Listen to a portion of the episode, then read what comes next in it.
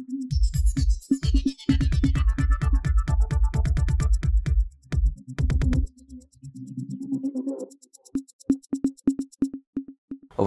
இது news focus Tamil. இந்த நேர்காணலில் நம்முடன் அரசியல் பேச இணைந்திருக்கிறார் திமுகவின் முன்னாள் சட்டமன்ற உறுப்பினர் மற்றும் தற்போதைய தேர்தல் பணிக்குழு செயலாளர் கடலூர் இல புகழேந்தி அவர்கள். வணக்கம் ஐயா. அனைவருக்கும் வணக்கம். ஒரு சட்டமன்ற உறுப்பினராக நீங்கள் ஒரு கட்சியினுடைய ஒரு பகுதியில் நீங்கள் மக்கள் பிரதிநிதியாக ஒரு ஆளுமையாக இருந்திருக்கீங்க.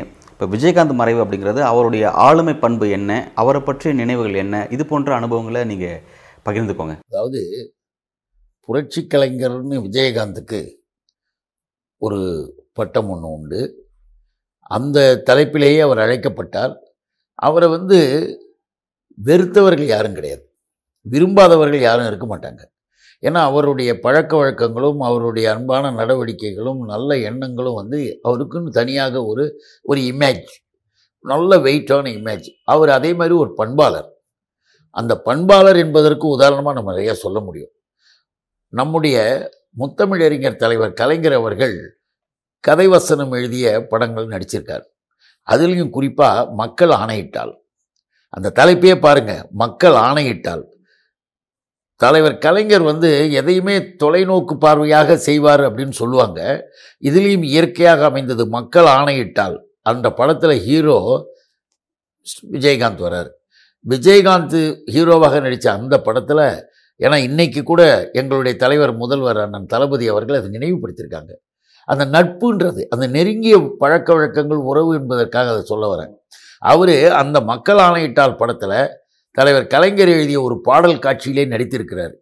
ஆக அதையும் அவர் எடுத்து சொல்லி விஜயகாந்த் அவர்கள் எந்த அளவிற்கு குடும்ப பாங்காக குடும்ப நிலையாக ஒரு நல்ல மனசோடு எங்ககிட்ட நெருங்கி பழகினார். அரசியல் பார்வை என்பது வேறு அந்த அன்பும் பண்பும் இருக்கக்கூடிய மனிதநேயம் என்பது வேறு. அந்த வகையில் புரட்சி கலைஞர் விஜயகாந்த் அவர்கள் எல்லோரிடமும் உயர்ந்து நிற்கிறார்.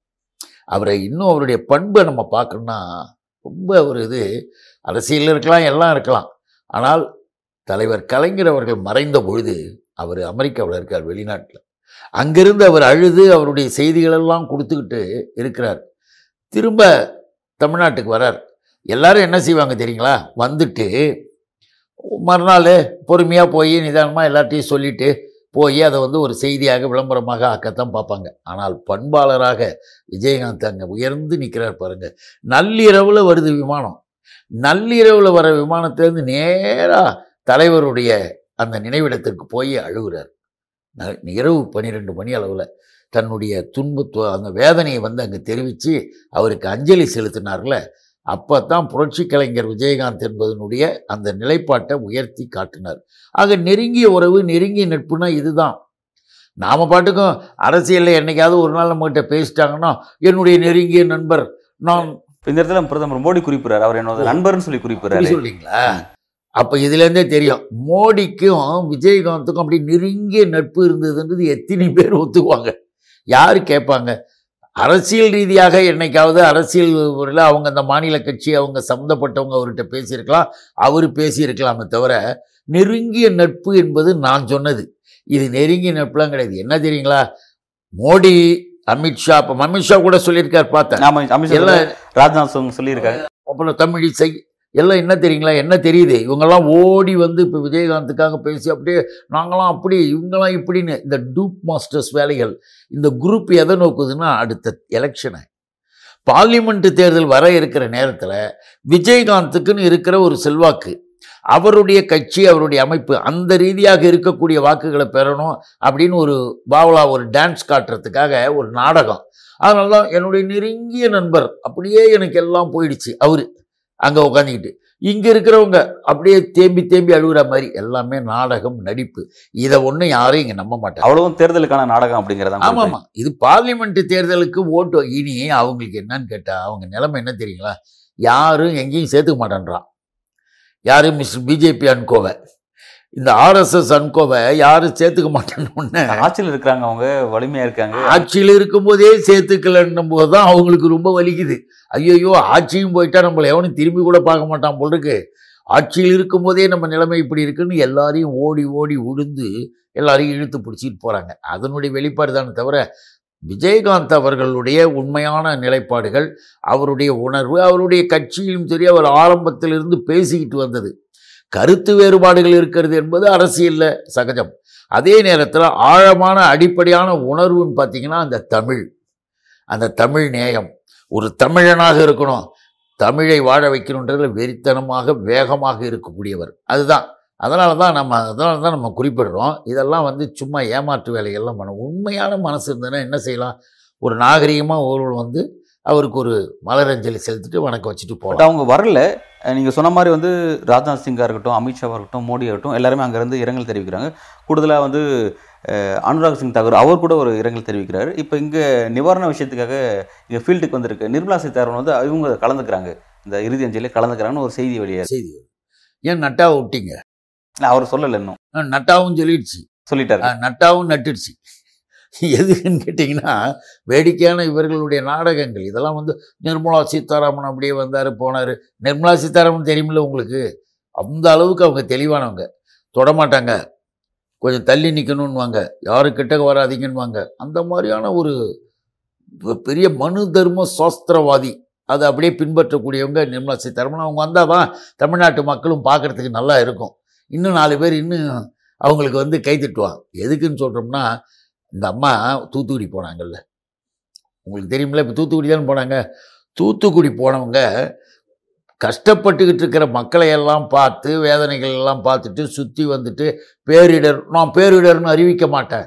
பதினஞ்சாவது திட்டக்குழு இருக்குல்ல ஃபிஃப்டீன்த்து பிளானிங் கமிஷன் பதினஞ்சாவது திட்டக்குழு வந்து என்ன அறிவிப்பு கொடுத்ததுன்னா எந்த மாநிலத்திலும் இயற்கை நிலையிலே பாதிப்புகள் சீரழிவுகள் மிகப்பெரிய அளவுக்கு சேதங்கள் வந்தால் தேசிய மேலாண்மை பேரிடர் நிதி கொடுக்க வேண்டும்னு பதினஞ்சாவது நிதிக்குழு ஒன்றிய யூனியன் கவர்மெண்ட்டுக்கு அறிவுறுத்தி இருக்குது அந்த பிளானிங் கமிஷன் இதுன்னு ஒன்று திட்டக்குழுவே கலைச்சிடுறது யார்? இந்த நிர்மலா சீதாராமன் குரூப்பு இந்த பிஜேபி அண்ட் அதர்ஸ் அது அங்கே சொல்லது தெரியல. ஆனால் இவங்களுக்கு தேவையான உத்தரகண்டா இருந்தால் உடனே அறிவிப்பாங்க. உத்தரகண்டுன்னா அறிவிப்பாங்க. யூபின்னா அறிவிப்பாங்க. மணிப்பூர் இப்போ விட்டுட்டாங்க. ஆனால் பக்கத்தில் இருக்கிற ஊருக்கு கொடுக்குறாங்க. இந்த ஓட்டு வாங்கிறதுக்காக வேலை செய்யறதானே தவிர உண்மையாக மக்களை நேசிக்கக்கூடியவர் அல்ல. அந்த வகையில் வந்த இந்த நிர்மலா சீதாராமன் போய் மழை வெள்ளத்தை போய் பாருங்கன்னா அப்படியே பார்த்தா அதுக்கு இதுன்னு ஆக்ட் பண்ணி டான்ஸ் பண்ணிட்டு போகிறாங்க கோயில். கோயிலில் போயிட்டு அவர் ஒரு ஆஃபீஸர் வந்து உங்களுக்கு ஒரு கேள்விக்கு பதில் சொல்கிறார் உடனே உங்கள் டெப்டி கமிஷனர் அப்படின்னு அவருடைய டெசிக்னேஷன் சொல்கிறாங்க அப்படியா? அப்படிலாம் இருப்பாங்களா? ஆஃபீஸர்லாம் இருக்காங்களா? அந்த மாதிரி பதவியெலாம் உண்டா? இந்த மாதிரி ஒரு நிதியமைச்சர். என்னத்தை நம்ம பண்ணி தொலைகிறது அது ஒரு ஆஃபீஸர் ரேங்க் கூட என்னன்னு தெரியல. ஆஃபீஸர் சொல்கிறாங்களே சரின்னு கேட்டுக்கவும் இல்லை. அதை வந்து அவரை வந்து நோஸ் கட் பண்ணி அவரை வந்து துன்பு அசிங்கப்படுத்தி வெளியில் அனுப்புது.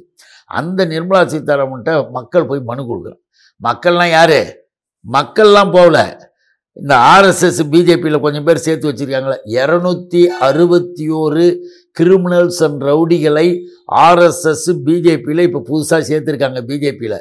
இதை நாம் சொல்லலை. பிஜேபியினுடைய மிக முக்கியமான முன்னாள் எம்எல்ஏ எஸ் சி சேகர் சொல்கிறார் அண்ணாமலை வந்த உடனே தமிழ்நாடு முழுவதும் இரநூத்தி அறுபத்தி ஒன்று கேடிகள் லிஸ்ட்டில் இருக்கவங்க ரவுடிகள் லிஸ்ட்டில் இருக்கிறவங்களுக்கு தான் கட்சியில் பாஜக பாஜகவில் சேர்த்து மாநில பதவிகள்லாம் கொடுத்துருக்குறாங்களாம். கஞ்சா விற்றவங்களுக்கு இன்னும் வேறு விதமான கள்ளக்கடத்தல் பண்ணுறவங்களுக்கெல்லாம் மாநில பொறுப்புகள் கொடுத்துருக்காங்களாம். அந்த மாதிரி இருக்கக்கூடியவர்கள் யாரோ ரெண்டு பேரை இட்டுக்கிட்டு போய் சும்மா ஒரு ஃபோக்கஸ்க்காக ஒரு மனு கொடுக்குறாங்க. உடனே தமிழ்நாடு அரசு தமிழக அரசு முதல்வரை கிண்டல் கேலி பண்ணலாம் இல்லை குற்றம் சொல்லலாம்னு நினச்சிக்கிட்டே அதை வாங்குது. அவங்க இது மாதிரி சொல்கிறாங்க எங்களுக்கு வந்து இதுமாரி நாங்கள் வந்து ஆயிரம் ரூபா கொடுக்குறோம். நாங்கள் செலவு பண்ணுறோம் ஆனால் எங்களுக்கு வந்து இதை செய்யலை அதை செய்யலைன்னும் போது ஒரு நிதி ஃபினான்ஸ் நிதி அமைச்சர் என்ன சொல்லணும்? சரி நான் கூப்பிட்டு கேட்குறேன் அதோ ஆஃபீஸர்ஸ்லாம் இருக்காங்க. இனிமேல் அது என்னன்னு கேளுங்க. அவங்க குறைய சரி பண்ணுங்கன்னு சொன்னால் உனக்கு அறிவு இருக்குது. நீ ஒரு மந்திரின்னு சொல்லலாம். இது மந்திரியாலாம் இருக்கிறது வெறும் மந்தியாக இருக்கிறது. அந்த மந்தி மாதிரி மேலே இங்கேயும் தவற மாதிரி அந்த ரீயை எடுத்துருங்க. இவங்க வந்து அதெல்லாம் சொல்லலை. என்ன சொல்கிறதுங்க தெரியுமா? உங்களை யார் உண்டியலில் போட சொன்னது? இதைத்தான் கவனிக்கணுன்றது இது எங்கெங்கே வருது தெரியுமா? இதான் பிஜேபி இதான் ஆர்எஸ்எஸ் இதை தான் தமிழன் பார்க்குறான். தமிழ்நாட்டு மக்கள் ஒவ்வொருத்தரும் பிஜேபியை வெறுக்கிறதுக்கு இது ஒரு அடிப்படை காரணம். இன்னும் அதுக்கு ஸ்ட்ராங் பண்ணிட்டு வருது இந்த நிர்மலா சீதாராமன். அது ஏன் உண்டியலில் போடுறீங்க? போட வேண்டிய இடத்தில் போடுங்க. அர்ச்சனை தட்டில் போடுங்கன்னு அச்சனை தட்டில் போட்டா அவர் அந்த யார் அர்ச்சகரா இருக்காரு அவருக்கு தான் போய் சேர அவருக்கு போயிடும். உண்டியில போட்டா அரசாங்கம் போயிடும். அது அர்ச்சகர் தட்டில் போகணும்னா அது வந்து சிபாரிசு பண்ணுது. அது அவங்களுடைய தனிப்பட்ட கருத்தா இருந்து போறதை பத்தி இல்ல. ஆனா ஒரு நிதியமைச்சராக ஒரு மனுவை வாங்கிக்கிட்டு உண்டியல்ல போடாத இங்க போடுன்னு சொன்னா இந்து சமய அறநிலையத்துறையை எதிர்க்கக்கூடிய ஒரு விஷயமா சட்டத்தை மீறக்கூடிய விஷயமா இல்ல இருக்கு சார்? சட்டத்தை மீறக்கூடியது சட்டத்திற்கு புறம்பா நடக்கிறார் ம். மீறுவது என்பது வேறு. சட்டப்படி நடக்கணுன்றதுல அங்க ஒன்றும் இவங்களுக்கு ஒன்றும் கட்டாயம் ஒன்றும் இல்லை. மனசாட்சி உள்ளவர்களாக ஒரு யூனியன் கவர்மெண்ட் மினிஸ்டராக இருந்தால் அதை சொல்லியிருக்கக்கூடாது எனக்கு அதை பற்றிலாம் எனக்கு ஒன்றும் தெரியாது. எனக்கு இதுதான் தெரியும். அந்த அர்ச்சகர் தட்டில் போய் ஆயிரம் ரூபாயை போடுங்கன்னு லைனாக சொல்லி ரெக்கமெண்ட் பண்ணிட்டு வர இந்த அம்மையார் தான் நம்முடைய எங்களுடைய மானமிகு இளைஞரணி செயலாளர் மாண்புமிகு விளையாட்டுத்துறை அமைச்சர். நான் அப்படி தான் சொல்கிறது ஏன்னா அந்த கொள்கை. அவர் அவர் இப்போ சொன்னார். அவர் வந்து நிதி கொடுங்கன்னு கேட்டார்னா இதென்ன ஏடிஎம்மா? எங்கள் கவர்மெண்ட் என்ன ஏடிஎம்மா? அப்படியே நீங்கள் போட்டோன்னு கொடுக்குறதுக்கு அதெல்லாம் நாங்கள் ஒன்றும் ஏடிஎம் இல்லை. இது ஒரு நிதியமைச்சர் பதில். இந்த திமிர்த்தனமான பதிலுக்கு ஒரு செபடி. நான் அவங்க ப்ரெஸ்ஸுக்காரங்க கேட்டவொன்னே சொன்னார் நம்ம அங்கே அப்பா விட்டு பணத்தை கேட்கல.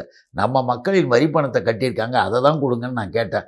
அதுக்கே இவங்க போய் இப்படி பண்ணுறாங்க ஏடிஎம்மான்னு கேட்டது எல்லாம் கேட்கலாமா? ஒரு படித்த ஒரு நிதியமைச்சர் கேட்கலாமான்னு ப்ரெஸ் மற்றவங்களாம் குறை சொல்லலை. ஆனால் நம்ம உதய அவர்கள் தம்பி மேலே பாஞ்செல்லாம் போனானுங்க அவர் அதை பற்றிலாம் ஒன்றும் டோன்ட் கேர். மரியாதை கொடுக்கலன்னாங்க. மரியாதைக்குரிய நிதியமைச்சர் அவர்களே மரியாதைக்குரிய உங்கள் அப்பா கிட்டேருந்து நாங்கள் கேட்கல. மக்களுடைய படத்தை தான் கேட்குறேன்னு அவர் ஒரு மாதிரி ஸ்டைலிஷாக முத்தமிழறிஞர் கலைஞர் பாணியில் அந்த பதில் அங்கே அடித்தார் அதை சொன்ன பிறகு இந்த அம்மா என்ன சொல்லுது? நிர்மலா சீதாராமன் அங்கே எப்படி அர்ச்சனை தட்டில் ஆயிரம் ரூபா போடணும்னு சொல்லிச்சோ அதேமாரி பாஷையை பார்த்தீங்களா? அவ பாஷை. இந்த வார்த்தை எப்படி வரும்? அவாள் இவாள் என்று பழகி வாழ்ந்து கொண்டிருக்கிற அவர்கள். அது அவங்க குடும்பத்தோடு இருக்கட்டும் அது நம்ம தப்பு சொல்ல. விருப்பம். அதில் கூட நல்லவர்கள் யோகியமானவர்கள்லாம் இருப்பாங்க. அதுலேயும் வந்து தெளிவான கருத்துள்ளவங்களும் இருக்காங்க. நான் அதையும் வந்து மறுக்கலை. ஆனால் இப்படிப்பட்டவர்கள் தான் அதை வந்து வாழ வைக்கிறாங்களாம். பாஷையை பார்த்தீங்களா? அப்போ என்ன அர்த்தம்? Backward class most backward class SC ST போன்ற ஒடுக்கப்பட்ட அடக்கப்பட்ட வெறுக்கப்பட்ட நான் பிராமின் பீப்புள்ஸை இந்த நிர்மலா சீதாராமன் அவ பாஷையை பார்த்தீர்களா? அப்படின்னு சொல்லி தன்னை வெளிப்படுத்திக்கிச்சு. ஆக அவால் இவாலோடு இருக்கக்கூடிய இந்த நிதியமைச்சரை வச்சுக்கிட்டு என்ன இங்கே பண்ணுது? அவங்க வந்து நம்ம புரட்சி கலைஞர் விஜயகாந்துக்கு இவங்க வந்து என்ன பண்ண போகிறாங்களாம் இஞ்சலி அரு இறுதி அஞ்சலி செலுத்த போகிறாங்களாம் நெருங்கிய நண்பர் யார்? மோடி. நெருங்கிய நம் நெருங்கிய நண்பருக்கு வந்துட்டு போயேன்.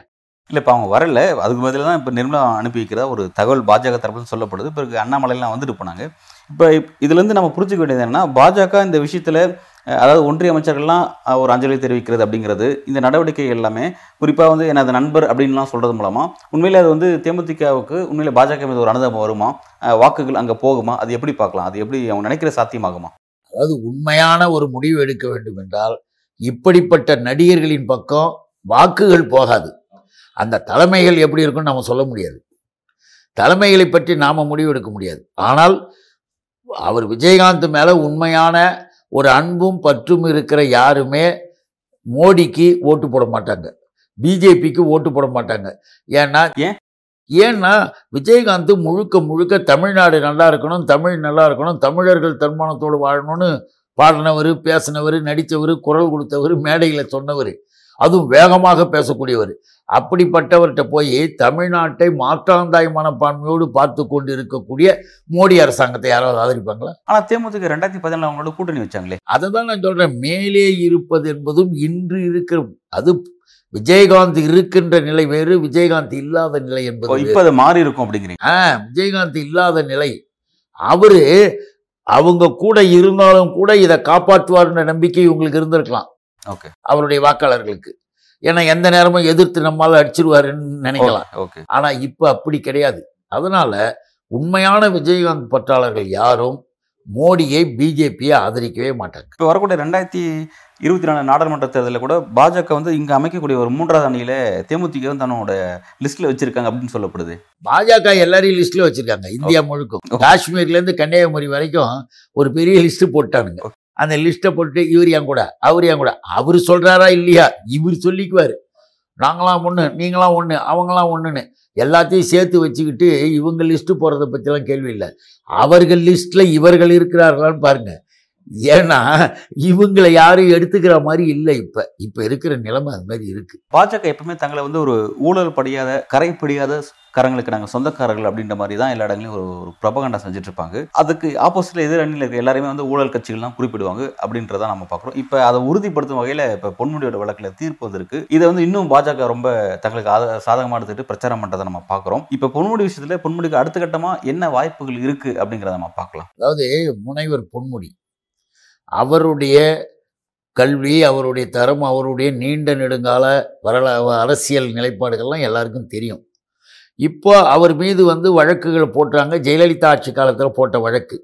அந்த வழக்கு லோயர் கோர்ட்டில் எவிடன்ஸ் இல்லாமல் டாக்குமெண்ட்ஸ் இல்லாமல் சப்போர்ட்டிங் இது எதுவுமே இல்லை.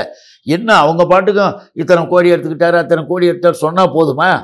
அது நிரூபிக்க வேணாமா? அப்படின்னும் போது லோயர் கோர்ட்டு விசாரணையில் கம்ப்ளீட்டாக கரெக்டாக பார்த்தாங்க. தெர் இஸ் நோ இது. எவிடன்ஸ்னு சொல்லிட்டு அக்யூட்டல் பண்ணிட்டாங்க. முடிஞ்சு போச்சு கேஸு முடிஞ்சு போன கேஸை தோண்டி எடுக்கிற மாதிரி. அது கிடக்குது இத்தனை ஆண்டுகளுக்கு அத்தனை ஆண்டுகளுக்கு பிறகு அப்பீல் பண்ணாங்க. அப்பீல் பண்ணி அது அப்படியே கிடக்குது. ஆனால் அதை எந்த நேரத்தில் எடுக்கிறது? இப்போ நல்லா நம்ம ஒன்று புரிஞ்சுக்கணும். இந்திய துணைக்கண்டத்தின் நீதித்துறை. நீதித்துறை என்பது எல்லா வகையிலேயும் எல்லா நிலையிலேயும் ஒரு தனிப்பட்ட அளவிற்கு தெளிவாக இயங்கக்கூடிய ஒரு துறை. த- அதனுடைய பரிபாலனம் அதனுடைய நடவடிக்கைகள் நீதித்துறையினுடைய செயல்பாடுகள் அரசியலுக்கு அதுக்கு எந்த தொடர்பு சம்மந்தமும் வச்சுக்காம இருப்பாங்க. ஜட்ஜஸ் கூட கொலிஜியம் அந்த இதை போட்டு தான் செய்வாங்க. அதிலிருந்து இந்த கொலிஜியம் போட்டு இவங்க ரெக்கமெண்ட் பண்ணக்கூடியவங்களை கவர்மெண்ட்டில் அறிவிக்கணும். ஆனால் பிஜேபி வந்ததுலேருந்து ஜட்ஜஸ்லேயே மாறுதல். கொலிஜியம் கொடுக்கறத அறிவிக்கிறது இல்லை. இவர்களாக ரெண்டு பேரை சேர்க்கறது. இப்படி ஆர்எஸ்எஸ்ஸில் இருக்கக்கூடிய நபர்களை எல்லாம் ஜட்ஜஸாக இந்தியா முழுக்கவும் ஆக்கி கொண்டு வராங்க. எதுக்காக இதை சொல்கிறேன்னா எல்லா துறைகளிலும் முக்கியமாக ஆட்டோனமஸ் பவர்கள் இல்லையா தேர்தல் ஆணையமாக இருந்தாலும் சரி மற்ற எல்லாத்துலேயும் பார்த்தீங்கன்னா ஆர்எஸ்எஸ் மைண்ட் பீப்புள்ஸை செட்டப் பண்ணுறது இப்போ ஜட்ஜஸில் அப்படி வர்றது. அந்த ஜட்ஜஸ்கிட்ட நம்ம வழக்குகளை கொண்டு போகணும். இவன் பிளானை பாருங்க.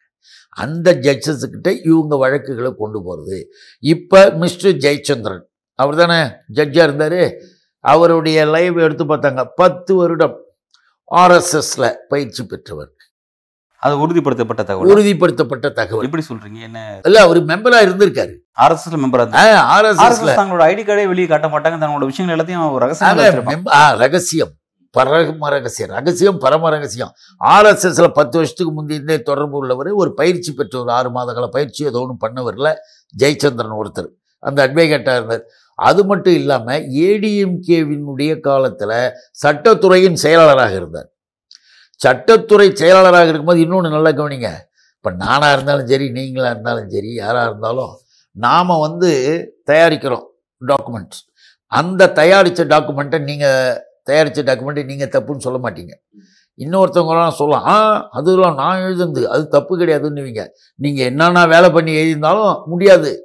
அதே தான் சட்டத்துறை செயலாளரால் எழுதப்பட்டு வரையப்பட்ட புனையப்பட்ட வழக்கு தான் அண்ணன் பொன்முடி மேலே அவங்க துணைவியார் மேலே அந்நியார் மேலாம் போட்ட வழக்கு. அவரே இப்போ ஜட்ஜாக உட்கார வச்சு அந்த அரசு அவர் என்ன பண்ண போகிறாரு நீ இப்படி பேசுனா பேசு நீ பேசுனா என்ன? என்ன? அப்படின்னு அட்வொகேட்ஸ்லாம் கேட்டுக்கிட்டு நான் முதல்ல முடிவு பண்ணிட்டேன்.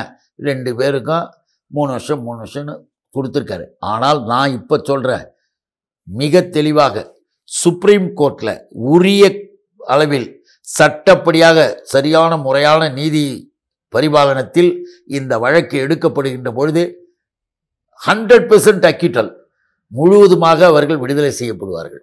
சட்டம் அப்படிதான். ஏன்னா நானும் அட்வொகேட் தான். நானும் அதெல்லாம் படிச்சிருக்கிறேன் பார்த்துருக்கிறேன். எந்த வகையிலையும் அவங்க மேலே வந்து எதையும் வந்து இவனுங்களால் ப்ரூவ் பண்ணவே முடியாது. இல்லை இப்போ ஒரு விஷயம் வந்து வழக்கில் உங்களுக்கு சாதகமாக ஒரு தீர்ப்பு வரல அப்படிங்கிறதுக்காக இப்போ அந்த நீதிபதிக்கு ஒரு சாயம் பூசுறது அப்படிங்கிறத ஒரு நடவடிக்கையாக திமுக மேற்கொள்ளுது அப்படிங்கிறது எதிர்க்கட்சியில் வைக்கக்கூடிய ஒரு குற்றச்சாட்டு இல்லை இல்லை இது நாம சொல்ல நாம இப்பயும் சொல்கிறோம் நீதிபதியின் உத்தரவை நாங்கள் கேட்குறோம் இதோ போயிட்டோம் அப்பீலுக்கு.